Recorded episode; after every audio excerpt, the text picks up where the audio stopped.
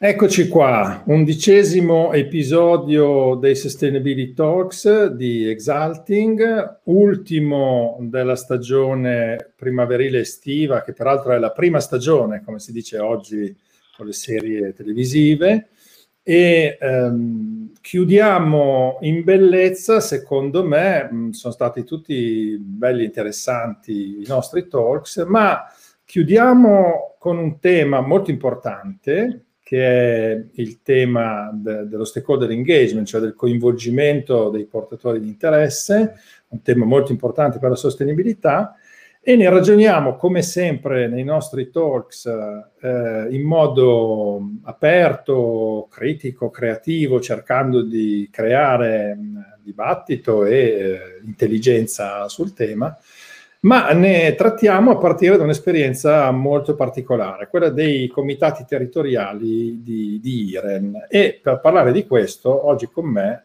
c'è eh, Selina Xerra, che vado eh, subito a farvi incontrare. Buonasera. Benvenuta Selina. Selina è, poi mi dirai se, se dico tutto giusto, direttore CSR e comitati territoriali del gruppo IREN. Questo è il tuo titolo nobiliare Questo è il mio titolo nobiliare, esattamente. Ok. E allora appunto chiederemo poi a Selina di, di condurci eh, attraverso questa, questa, esperienza che poi credo eh, tu sia stata dall'inizio in questa esperienza di IREN, poi, poi ci dirai. Ma io penso che sia davvero un tema importantissimo questo dello stakeholder engagement, tra l'altro stiamo lavorando anche noi con alcuni eh, grandi clienti che proprio cercano un'evoluzione in questo tipo di rapporto, in questa grande transizione eh, no, tra lo shareholder capitalism e lo stakeholder capitalism. Quindi ehm, Dacci un attimo un inquadramento generale, appunto, mi è sembrato di capire che, che annuissi, quindi l'hai seguita dall'inizio e però chi sì. meglio di te ci può raccontare il perché e il per come di questo bellissimo esperimento. Allora, intanto buonasera ancora a tutti, le, tutte le persone collegate e grazie Federico per questo invito eh, sento un po' la responsabilità di chiudere questa stagione, ma spero di lasciare così dei buoni pensieri per la pausa estiva. Per eh, raccontare il perché di questa in- esperienza che stiamo vivendo e che abbiamo costruito sette anni fa, eh, partiamo un attimo dal dire che cos'è IREN. Non so se tutti la conoscono, ma eh, IREN è una, una ex municipalizzata, una società oggi quotata in borsa, che ha avuto via via eh, aggregazioni che l'hanno portata ad una crescita eh, e uno sviluppo sia in termini di eh, servizi gestiti, noi gestiamo produzione energetica, eh, vendita di energia elettrica e gas, il servizio idrico integrato, la gestione dei rifiuti e altri servizi per le pubbliche amministrazioni e per eh, i cittadini quindi siamo cresciuti nel tempo anche con aggregazioni territoriali, adesso operiamo su un bacino multiregionale, dal Piemonte alla Liguria all'Emilia, sono le nostre regioni storiche di riferimento, ma ci siamo allargati di recente anche in Toscana, in Sardegna e in altre mh, parti d'Italia. Quindi il perché eh, si comprende bene dal qual è l'oggetto del nostro lavoro quotidiano. Eh, noi eh, entriamo nelle case di tutti i cittadini, ogni, spesso penso e, e, invito le persone a pensare cosa succede la mattina quando si alzano eh, fino a quando non escono per andare in ufficio, no? quindi la prima cosa che uno fa se è inverno accende la luce e, e quindi e già entriamo nelle case, poi si laverà i denti e con l'acqua utilizza appunto un servizio che noi eroghiamo, eh, poi se fa colazione qualcosa da buttare nei rifiuti ce l'ha, quindi solo nelle, nella prima mezz'ora della giornata eh, noi abbiamo già avuto un contatto diretto, o, meglio mediato attraverso i nostri servizi, eh, molto, eh, molto penetrante nelle case de, del, dei nostri cittadini e dei nostri clienti. E quindi eh, è impensabile per un'azienda appunto che lavora su questo tipo di servizi in modo così radicato sul territorio, non considerare la prospettiva di chi eh, fruisce dei servizi ma non solo di chi fruisce, ma di, di chi ci aiuta a erogarli, quindi penso alla nostra catena di fornitura, eh, penso alle realtà economiche del territorio che collaborano con noi, penso alle associazioni che si occupano di temi eh, che sono molto legati ai nostri, quindi l'acqua, i rifiuti, l'ambiente in modo più generale, è impensabile gestire servizi come i nostri prescindendo da quelli che sono gli interessi e le aspettative di questi stakeholder. Mm. E quindi eh, sette anni fa abbiamo deciso, eh, proprio per rimanere molto ancorati ai nostri territori, che sono eh, per noi, eh, come dire, un, un bacino ehm, di servizio, ma anche un mercato. E questo, insomma, noi facciamo, gestiamo dei business e quindi sono un mercato per noi.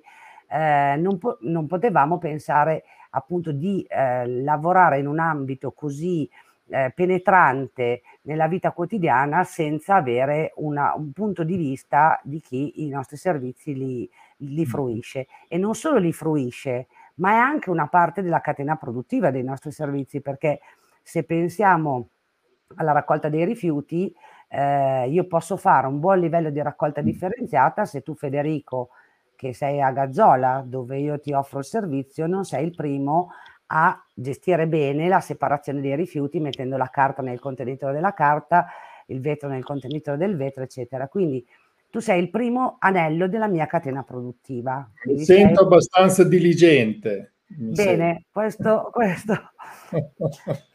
eh, e quindi eh, da lì siamo partiti con, con quest'idea di eh, trovare una, una strada appunto per istituzionalizzare questo rapporto con i nostri stakeholder e devo dire che i nostri azionisti sono stati eh, lo stimolo, tant'è che hanno deciso di inserire la costituzione di questi comitati nei patti parasociali, quindi sono un organismo eh, che, è di, che, è diventato parte della governance della, mm, del, del, gruppo. E, ehm, e, li abbiamo costituiti inventandoci uno strumento, eh, ovviamente copiando, perché abbiamo studiato esperienze fatte in altre realtà diverse dal nostro settore eh, in altri paesi eh, dove la logica appunto del confronto era più del confronto e non della presentazione eh, di, di, momenti di presentazione pubblica dell'azienda a, agli stakeholder e abbiamo mm. costruito un, un, primo regolamento per eh, costruire questi tavoli di, mm. di, dialogo e di confronto.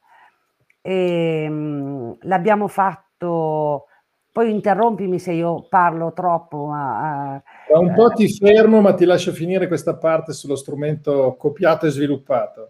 E, e cosa abbiamo fatto? Abbiamo costruito questo regolamento, abbiamo buttato un po' il cuore oltre l'ostacolo perché abbiamo deciso di eh, costruire questi mh, mm, tavoli come tavoli di confronto, di dialogo, ma anche come tavoli di lavoro, quindi dove si progetta insieme eh, sviluppo sostenibile per il territorio e lo si realizza. E l'abbiamo fatto però non scegliendo noi i nostri interlocutori, ma chiedendo attraverso un bando pubblico a chi voleva eh, sedersi a, con noi a questo tavolo con queste regole del gioco di candidarsi a farlo. Mm. E così sono, è partita questa esperienza, da Piacenza tra l'altro, eh, come prima realtà che ha sperimentato eh, questo, questo strumento che poi abbiamo portato in tutti i nostri territori. Allora, ogni tanto Piacenza arriva prima, questo, questo fa piacere, insomma, che, che, non sia stato solo nelle crociate. Ehm, molto interessante questa, questa, spiegazione, per quello ti ho lasciato anche andare un po' lunga, perché era veramente interessante, anche proprio avendo tu gestito, insomma, in qualche modo la genesi o accompagnato la genesi di questo. Tu sai che io sono un un fan sfegatato della, della ISO 26000, la, la, la, linea guida ISO sulla responsabilità sociale, ma sulla sostenibilità integrata, perché a leggerla bene in realtà la ISO 26000 spiega esattamente come andrebbe perseguito lo sviluppo sostenibile nelle organizzazioni, integrandolo in tutti i processi e questo è il concetto tipico della sfera di influenza no? della ISO 26000, quindi coloro che sono influenzati dall'attività dell'azienda e coloro che la influenzano devono essere gli interlocutori uh, privilegiati. Tra l'altro, mh, voi siete in una situazione curiosa perché di fatto voi avete eh, sostanzialmente la maggioranza dei vostri azionisti che sono i vostri clienti, perché sono enti pubblici e voi fate servizi a, anche a enti pubblici, perché poi alcune cose le fate di libero mercato, che quindi voglio dire, quando io voglio comprare la corrente elettrica da voi, non passo da un comune, vengo no. al vostro ufficio. Quindi questa, come, come, si gestisce questo? Tu, tu nel, nelle nostre chiacchierate dicevi siamo un po' già bifronte, no? Siete veramente eh, l'interlocutore di voi stessi da un certo punto di vista? Eh, no, in realtà eh, abbiamo eh, come dire, un'interlocuzione che è ancora più dinamica no? con, con, i nostri azionisti che sono appunto eh, a cui dobbiamo garantire un, un, duplice risultato. Cioè da una parte quello, eh, come dire, in quanto azionisti di avere una redditività eh, dall'investimento che hanno fatto in questa impresa, ma dall'altro di avere servizi di alta qualità eh, rivolti alle comunità locali, di cui loro sono i rappresentanti quando noi quando li abbiamo come clienti, come pubblica amministrazione, penso appunto alla raccolta dei rifiuti, eh, è un servizio che noi gestiamo per le pubbliche amministrazioni, ma deve essere un servizio di grande qualità per i cittadini e per i risultati che produce a livello ambientale. E quindi è una eh, dialettica, un'interlocuzione molto interessante eh, perché appunto deve generare un, un, equilibrio che tenga conto già solo con questo unico interlocutore che però ha due interessi che sono in un qualche modo diver- quasi diversi e contrapposti a seconda che sia azionista o, eh, o, cli- o cliente, eh, quindi ma- mantenere un equilibrio e creare uno sviluppo che sia compatibile per, per entrambi. Sì, diciamo che qui, eh, se capisco bene, poi torniamo sul tema, ma è interessante comunque anche questo, l'Italia è un paese di, di, di privatizzazioni fallite, fatte male, eccetera, su tanti aspetti. In questo caso mi sembra interessante il fatto che l'azionista di maggioranza, perché è maggioranza da voi, l'azionista pubblico, in qualche modo può essere il garante che la ricerca del, dell'utile della remunerazione, remunerazione, degli azionisti non vada a scapito della qualità dei servizi. Perché, ed è così. Questo perché, è interessante. Ed è così perché aggiungo un terzo elemento, gli azionisti in quanto pubbliche amministrazioni sono anche per noi enti di regolazione. Eh, okay. quindi le, le, le, autorità d'ambito, eh, penso per esempio a quella dell'Emilia Romagna, eh, non è altro che un, una sorta di consorzio di tutti i comuni dell'Emilia Romagna che affidano a società come IRA, IREN eh, e ad altre nel nostro territorio regionale la gestione di servizi di cui determinano gli standard di qualità okay. e di cui verificano e controllano gli standard di qualità. Mm, mm. Questo è molto, è molto interessante, quindi un tema un po' a latere rispetto all'oggetto delle nostre conversazioni, ma l'abbiamo messo lì sul tavolo, chissà che un giorno no, non torniamo eh, e lo riprendiamo, insomma, perché ogni tanto recuperare qualche esempio virtuoso è, è interessante. Um, e aggiungo, allora, ti, ti, aggiungo solo un elemento certo. che forse complica, ma forse ci riporta un po' al tema originario. Eh, I comuni sono per noi anche, eh, partecipano di diritto ai tavoli dei comitati territoriali. Certo. Eh, perché in questa uh, interlocuzione appunto che abbiamo avviato con questi strumenti, con i nostri stakeholder, anche i comuni ovviamente nel loro ruolo sia di azionisti che di regolatori che di clienti hanno un, certo. una parte importante in questo momento di confronto e di dialogo certo, e, certo. e di progettazione. Quindi sono estremamente presenti, insomma.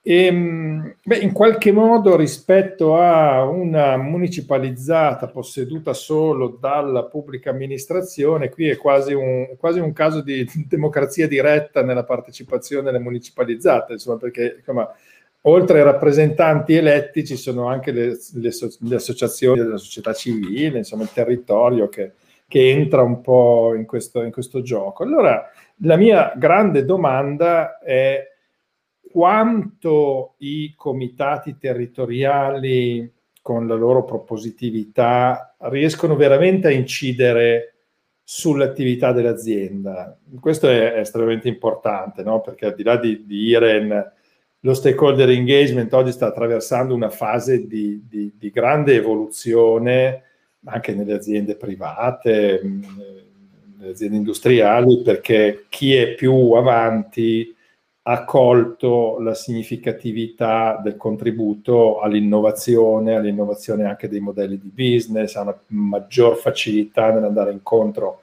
alle esigenze dei clienti, eccetera, eccetera.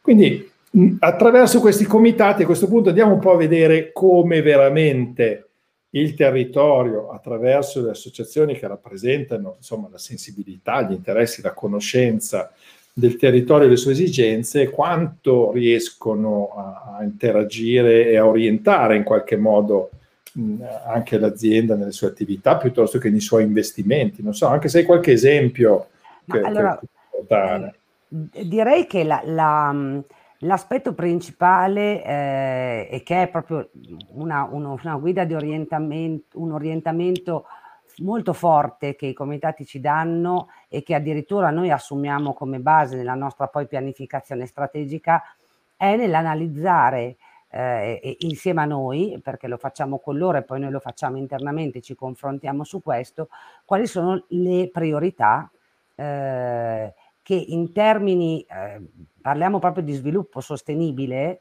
ehm, i nostri interlocutori ritengono fondamentali per, per la nostra crescita e per per il nostro percorso di, di, sviluppo. Quindi noi lavoriamo ogni anno con loro, facciamo questo lavoro di analizzare insieme eh, quali sono eh, i temi prioritari a cui loro ritengono che IREN debba prestare attenzione e che non solo debba prestare attenzione, ma debba farli entrare nella propria agenda strategica con azioni e investimenti conseguenti ehm, è, è, un, è un'operazione molto interessante perché in questo poi si coglie la sensibilità di diversi punti di vista, perché mm. a questi tavoli eh, sono molto eterogenei, come un po' accennavo all'inizio, quindi eh, cogliamo l'aspetto di chi è più interessato al eh, cambiamento climatico rispetto alla tutela delle risorse idriche, rispetto all'economia circolare, perché ha una eh, come dire, una, una, vista più focalizzata sulle tematiche ambientali, chi, eh, come possono essere le organizzazioni sindacali, sono più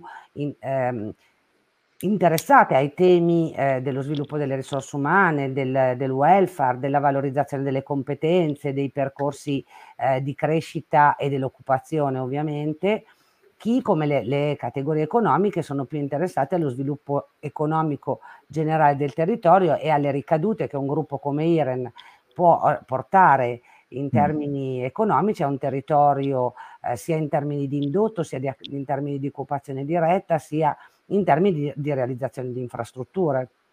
Mm. Questo è un, diciamo, il primo grande orientamento che noi riceviamo dai comitati territoriali con eh, queste diverse viste che quindi ci pongono all'attenzione eh, temi eh, che sono diciamo prerogativa di alcuni mondi eh, e, e, e altri che sono prerogativa di altri, ma che ci danno anche una vista territoriale, perché poi questa analisi che facciamo insieme ci porta anche delle risultanze diverse perché le sensibilità territoriali sono diverse e quindi eh, in questo c'è una grossa valore, eh, per noi è un patrimonio di informazioni e di indirizzi rilevantissimo che poi acquisiamo nel momento in cui elaboriamo i nostri piani. Piani mm. che poi portiamo al, ai comitati, quindi su cui discutiamo eh, in termini di appunto eh, orientamento degli investimenti, se eh, dove e come sono coerenti con gli indirizzi che abbiamo anche da loro ricevuto. Ovviamente poi noi abbiamo i nostri indirizzi interni certo, che certo. combiniamo con quelli che, che, ci arrivano dall'esterno. Certo.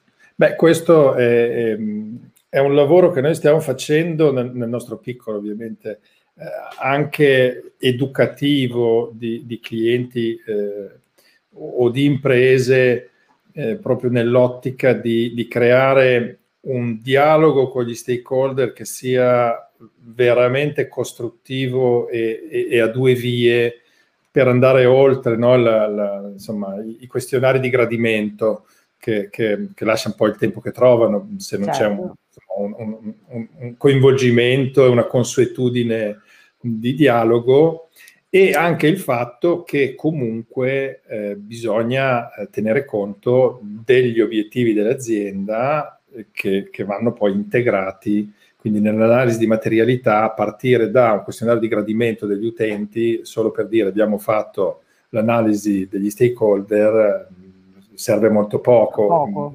Vuol dire tendenzialmente che poi l'azienda fa quello che vuole, ma pubblica la pagina dove ha messo il questionario e le risposte che ha avuto il questionario, insomma non c'è, eh, non c'è dialogo su questo. Invece mi viene una domanda eh, proprio su questo tema della, della biunivocità o della, o della, bidirezionalità del dialogo.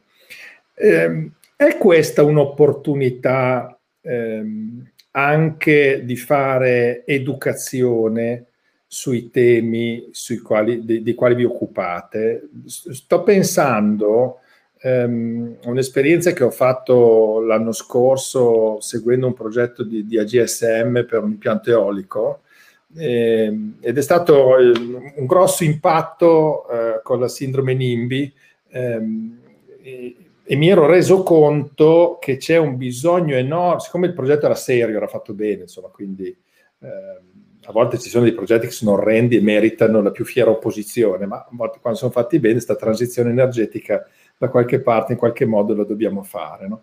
E su questo mi ero reso conto proprio partecipando anche all'inchiesta pubblica, perché è una cosa che si era fatta in Toscana, avevamo usato questa formula, tra l'altro complicata e in parte forse anche semplificata dal fatto che si era fatta online l'anno scorso, se no forse sarebbero scappati dei, dei feriti, non lo so. Però c'è un bisogno di portare a volte anche il dialogo su aspetti concreti, ragionevoli, con una corretta informazione, trasmettendo fiducia e un senso di trasparenza. Um, questo forse la, la vostra esperienza può, può, aiutare in questo, no? perché sono anche strumenti stabili dove c'è la possibilità di creare rapporti. Può essere interessante da questo punto di vista? È molto interessante da questo punto di vista per eh, almeno due ordini di ragioni. La prima è, come dicevi tu, c'è molto bisogno di, di diffondere conoscenza mm. e, e, quindi questi luoghi eh, dove ci sono gli spazi, eh, le regole del gioco eh, che sono, mm. a cui tutti partecipano sapendo quali sono ehm, e, eh, e, e, la, come dire, l'apertura no? a entrare proprio anche nei dettagli di un progetto. Eh, lo abbiamo fatto per esempio eh, non tanto tempo fa, Reggio Emilia, dove eh, stiamo realizzando con eh, eh, un impianto molto interessante che tratterà rifiuti organici per trasformarli poi in biometano da utilizzare per la, l'autotrazione mm. e compost ovviamente da utilizzare in agricoltura.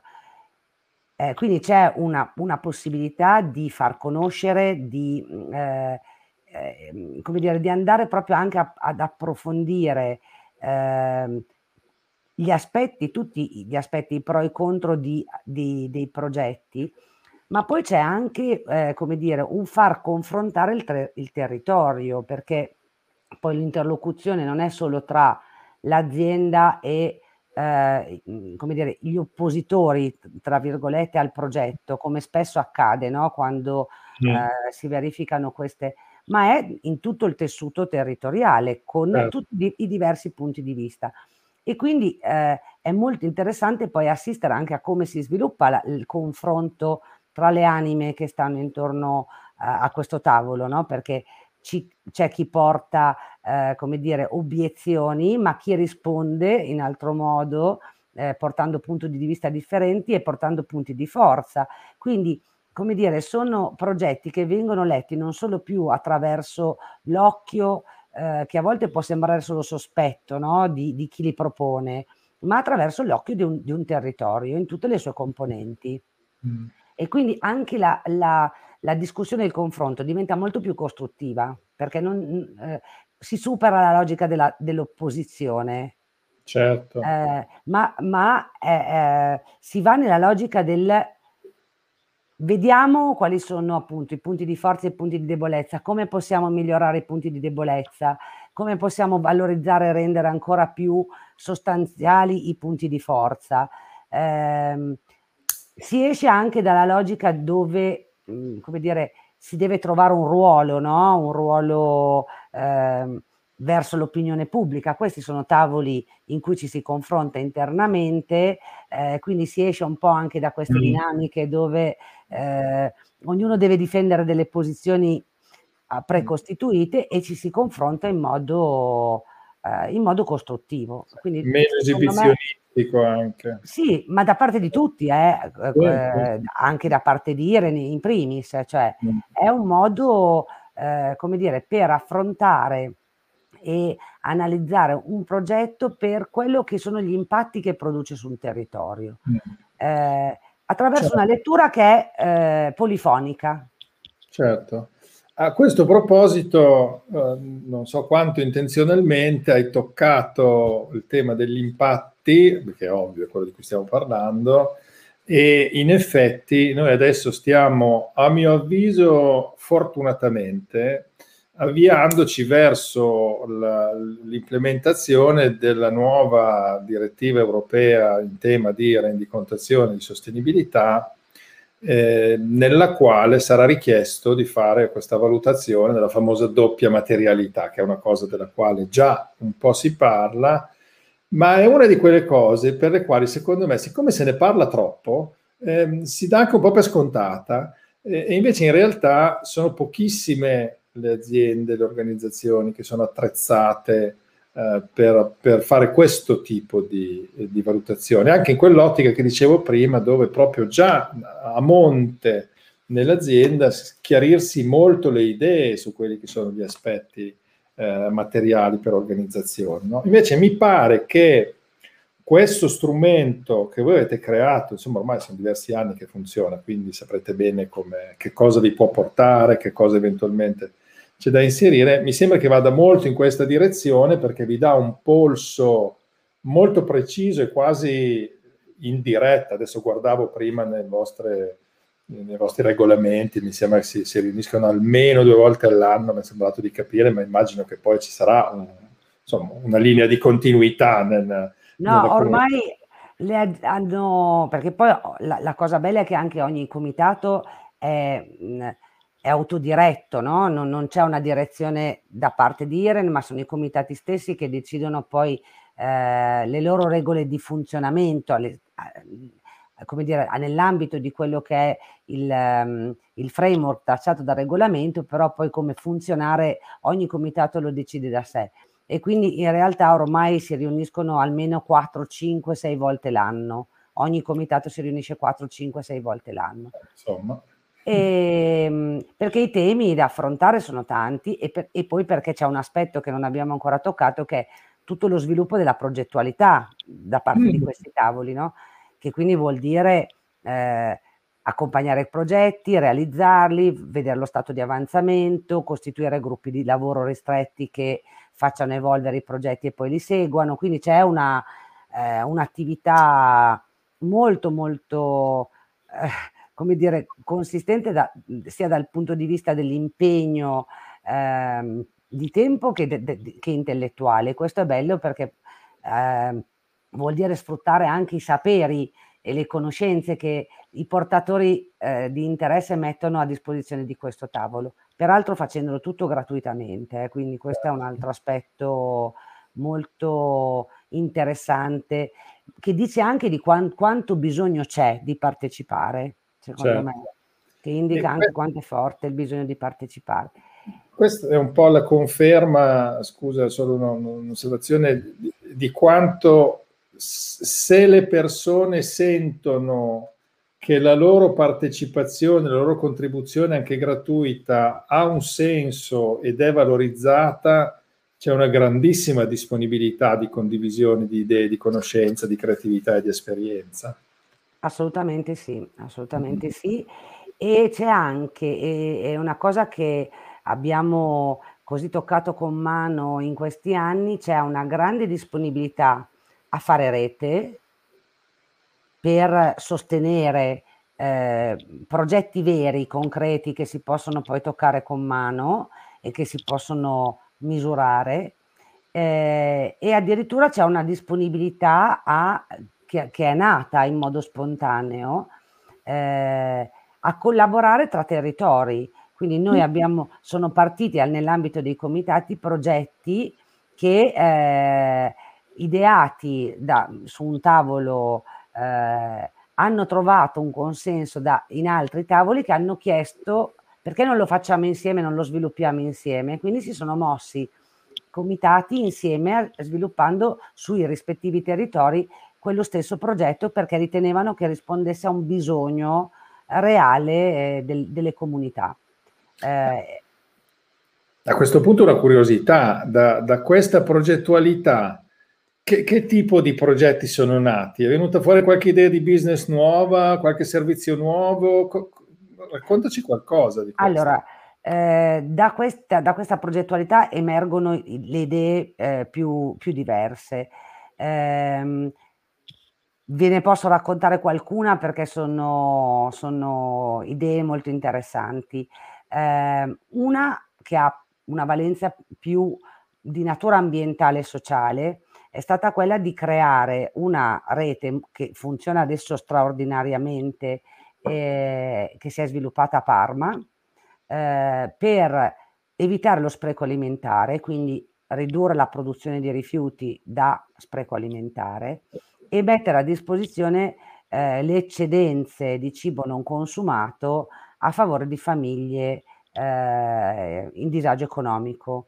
Eh, si è costruita una rete di soggetti tra imprese del territorio, imprese le più disparate, eh, perché da eh, grandi produttori dell'agroalimentare, non faccio nomi, a piccole gastronomie, eh, ristoranti, mm, certo. eh, piccoli mini market che eh, collaborano a questa rete quotidianamente, mettono a disposizione le loro eccedenze e questa cosa riesce a dare supporto a 1200 famiglie eh, certificate dai servizi sociali come famiglie in disagio certo. economico certo. che possono trovare in un punto che mh, mm, invito ad andarlo a vedere perché è veramente straordinario per come è organizzato, eh, dove possono fare spesa, dove possono fare la spesa con una rete di volontari e di persone che anche professionalmente poi lavorano intorno a questa impresa,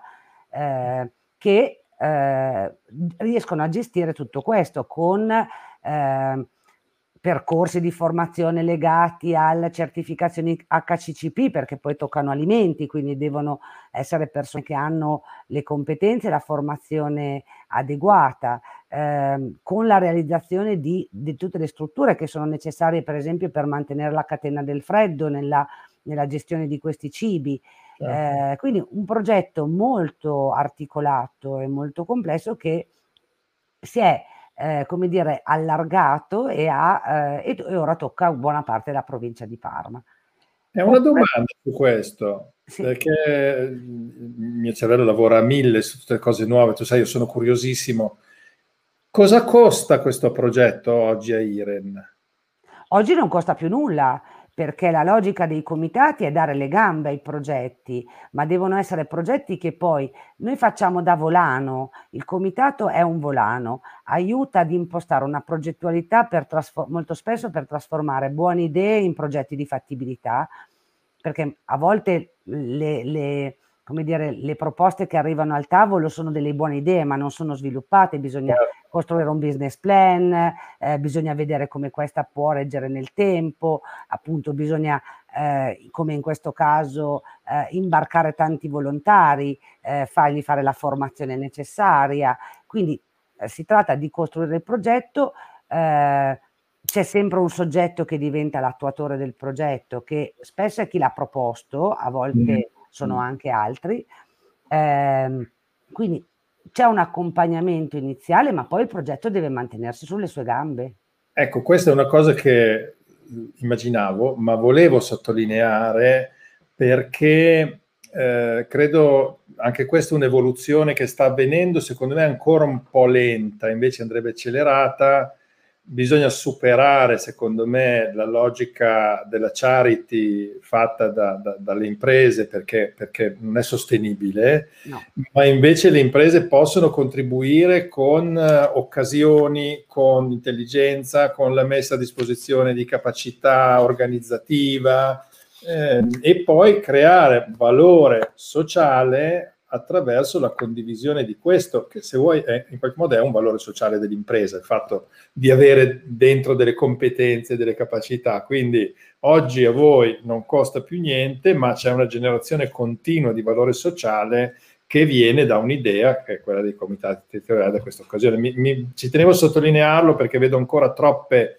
aziende per le quali la sostenibilità è sostenere iniziative benefiche, che per carità... No, ha, ha, un valore, ha assolutamente un valore anche quello. La finalità dei comitati non è quella, è proprio quella di incubare progetti, aiutarli ad evolverli, metterli a terra ma metterli a terra perché abbiano già le gambe per potersi poi sostenere e, e, e supportare da soli nel tempo. Eh, Raccontaci una... un altro altrettanto bello. Allora, ve ne racconto uno interessante eh, su Piacenza, per esempio, che è nato eh, nell'ambito del, dell'istituto agrario. Eh, alcuni studenti eh, del quarto e ultimo anno dell'istituto agrario hanno pensato ad un impianto che raccogliesse l'acqua piovana e la rendesse disponibile per l'azienda agricola che è, che è ri, lì annessa all'istituto agrario e che potesse diventare quindi non solo un modo per risparmiare risorsa idrica e anche quindi una riduzione della bolletta dell'acqua per, la, per, per l'istituto e per l'azienda agricola, certo. ma anche un dimostrativo per le imprese agricole del territorio che possono vedere come con un investimento eh, tutto sommato contenuto si può eh, realizzare un impianto che ha eh, una, una, finalità non solo ambientale ma anche di, di, con un risvolto economico importante. E quindi anche in questo caso c'è stata una rete che si è costruita perché i proponenti ovviamente eh, gli studenti e la scuola che hanno proposto il progetto, il comitato che ha aiutato a, a farlo evolvere per come era nato inizialmente, la provincia che è la proprietaria eh, degli edifici dove, dove, sorge la scuola eh, che ha poi realizzato gli, gli, interventi, ma li ha realizzati secondo la progettualità eh, sviluppata all'interno dell'istituto scolastico eh, e eh, tutte le, le associazioni del, degli agricoltori che adesso usano questo, eh, in realtà dovevano iniziare ad usarlo eh, dall'anno scorso, ma quest'anno partirà eh, questa azione dimostrativa come luogo per, eh, come dire, creare una e diffondere una cultura del, del fattibile presso le loro imprese. Le loro imprese. Allora, momento di orgoglio perché hai parlato della mia scuola, tantissimi, ah. tantissimi ah. anni fa, ma hai parlato della mia scuola che devo dire resta sempre un bel esempio di, anche di scuola dinamica e creativa e innovativa. Ehm, abbiamo ancora un 7-8 minuti. Mi piaceva sottolineare questo aspetto che è emerso parlando della progettualità dei comitati territoriali, ehm, in relazione al fatto, noi chiaramente non parliamo solo a un pubblico di, di, di multi-utility, parliamo a un pubblico di imprese dei più vari generi, e per sviluppare un attimo un'analogia, cioè la, il dialogo con gli stakeholder, di cui ricordiamo sempre per cortesia gli stakeholder interni, che, che sono straordinariamente importanti. importanti no? Nel, nelle imprese e a volte, a volte dimenticati, cioè classificati risorse umane, ma eh, la loro intelligenza e la loro creatività si considerano poco, invece sono importantissime. Ehm, penso per esempio a un'azienda, una multinazionale della, dell'industria chimica eh, molto attiva sui temi della sostenibilità da tempo che appunto nella descrizione dei Sustainability Talks non, non nomino, ma che ha addirittura una politica aziendale per la quale riconosce il 15% del tempo lavorativo pagato ai propri collaboratori per seguire progetti di loro iniziativa, purché eh, minimo, insomma, rientranti negli obiettivi aziendali, dai quali sono nati progetti di straordinario successo che hanno veramente fatto crescere queste aziende in un modo incredibile. Quindi il coinvolgimento degli stakeholder, che sia il coinvolgimento sulla progettualità degli stakeholder interni, che sia il coinvolgimento nella catena di fornitura per affrontare dei problemi di esigenze di innovazione, di processi, di impianti, di prodotti, che sia il coinvolgimento degli utenti, degli utilizzatori, dei clienti, c'è proprio bisogno di fare un salto culturale verso la, la partnership, la collaborazione, il dialogo aperto e trasparente, cioè anche la capacità di dire, mettere sul tavolo, abbiamo un problema, qualcuno ci dà una mano a risolverlo. Ecco, no? Questo forse la vostra esperienza può aiutare anche aziende più tradizionalmente industriali, magari, a, a ragionare su questa collaborazione. Ma devo dire che per noi addirittura è stata la, la, la, la strada che ci ha aperto a nuove linee di business, se penso certo. eh, negli ultimi anni, proprio grazie al confronto e all'ascolto di quelli che erano e di quelli che sono percepiti come bisogni emergenti delle comunità, eh, noi siamo entrati nell'ambito della riqualificazione energetica degli edifici e parlo del 2017, quindi quando il tema del, del, del mm. bonus 110% era ancora lontano da venire, ma certo. perché è, è nata. Eh, come, una, eh, come, come, uno stimolo, come una pressione del, eh, degli stakeholder e del territorio, così come quello della mobilità sostenibile.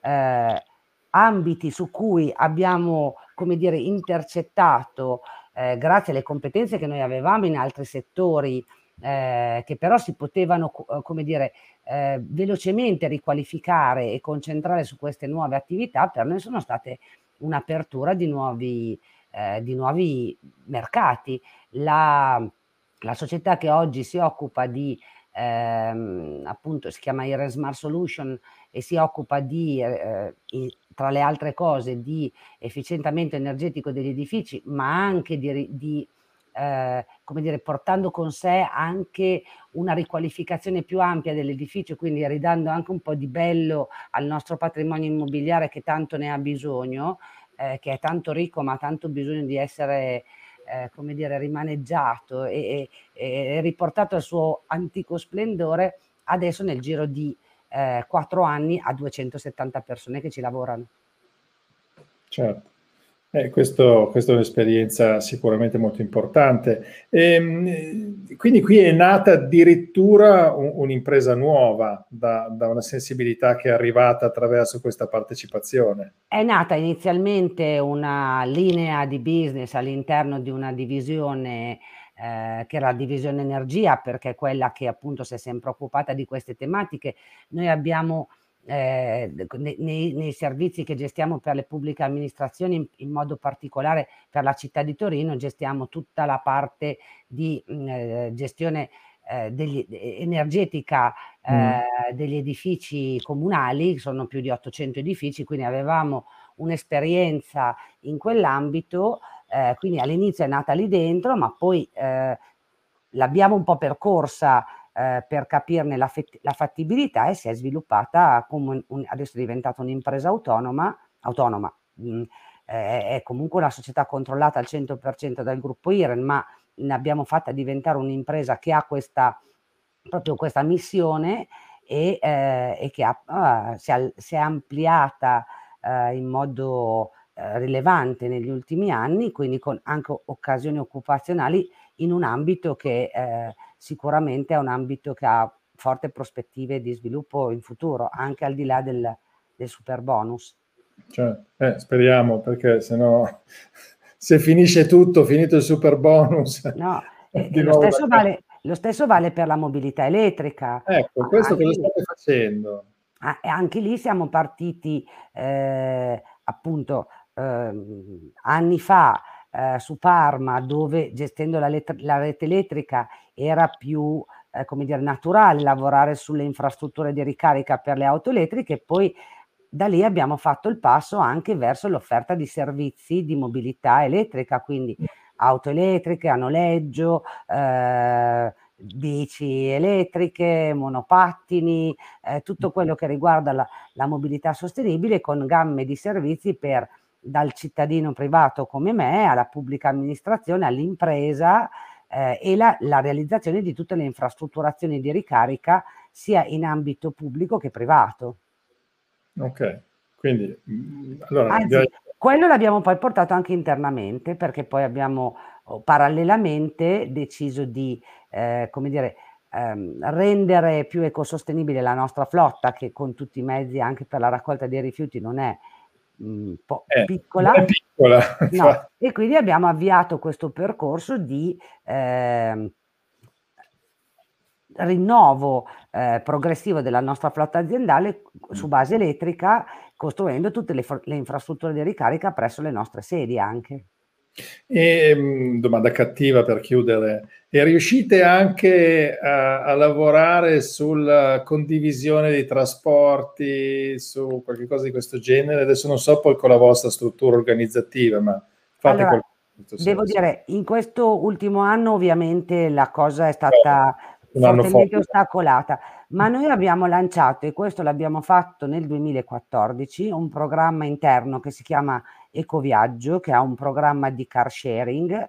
Mm. Eh, noi essendo su tante sedi ci eh, spostiamo eh, e quindi le persone eh, si uniscono per fare viaggi nella stessa direzione, persone che non si conoscono così imparano a conoscersi, sono nate nuove amicizie, eh, si combatte un po' la solitudine quando si fanno viaggi lunghi da soli, mm. si risparmiano ovviamente eh, litri di carburante e emissioni e, e, e, annualmente chi è stato il miglior eh, ecoviaggiatore viene premiato. Ok, ok. E questo era così, giusto per dire, la mobilità sostenibile non è solo colonnine di ricarica o auto elettriche, ma è un tema molto più complesso, però è chiaro che le infrastrutture sono, anche se parliamo di autobus elettrici o di metropolitane elettriche di superficie o qualcos'altro, dobbiamo comunque dargli l'infrastruttura. Grande tema questo del, del nostro sì. paese. Insomma. Che stiamo tra l'altro sviluppando su Genova, dove fatta questa esperienza sulla mobilità privata, eh, abbiamo avviato una collaborazione con l'amministrazione comunale e con eh. la società per creare una eh, un, un, servizio di trasporto pubblico locale elettrificato che servirà tra l'altro la, la Valpolcevera eh, tanto, sì, eh, tanto nota ai noi. Purtroppo sì. Purtroppo, purtroppo, sì. purtroppo.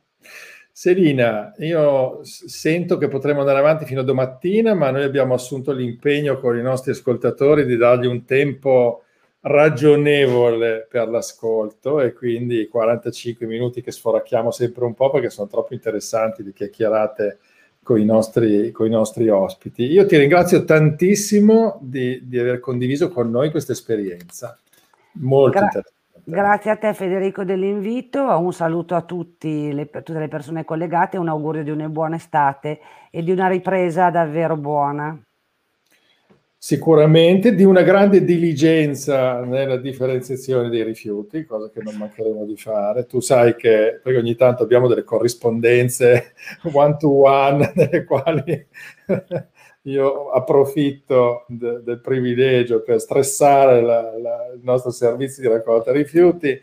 Um, ho qualche reminder da fare allora alle nostre ascoltatrici e ascoltatori. Intanto, allora, dicevamo andiamo in pausa estiva ci rivediamo, il programma è il 15 settembre, quindi insomma la pausa è breve ma assolutamente necessaria, però tutta estate noi rilanceremo e restano condivisibili le registrazioni intanto di tutti i talks sulla pagina LinkedIn e sul nostro profilo YouTube e poi podcast sulle più svariate piattaforme. Ormai non ci sono più giustificazioni per perderli, dalla scorsa settimana credo siamo anche su Apple Podcast, su Spreaker, su Anchor, Spotify, non saprei neanche nominarle tutte. Quindi qualunque podcast tu segua puoi sentire anche i podcast di, dei Sustainability Talks di Exalting. Quindi Buona estate anche da parte mia e ci rivediamo, ci risentiamo il 15 settembre. Grazie ancora Selina.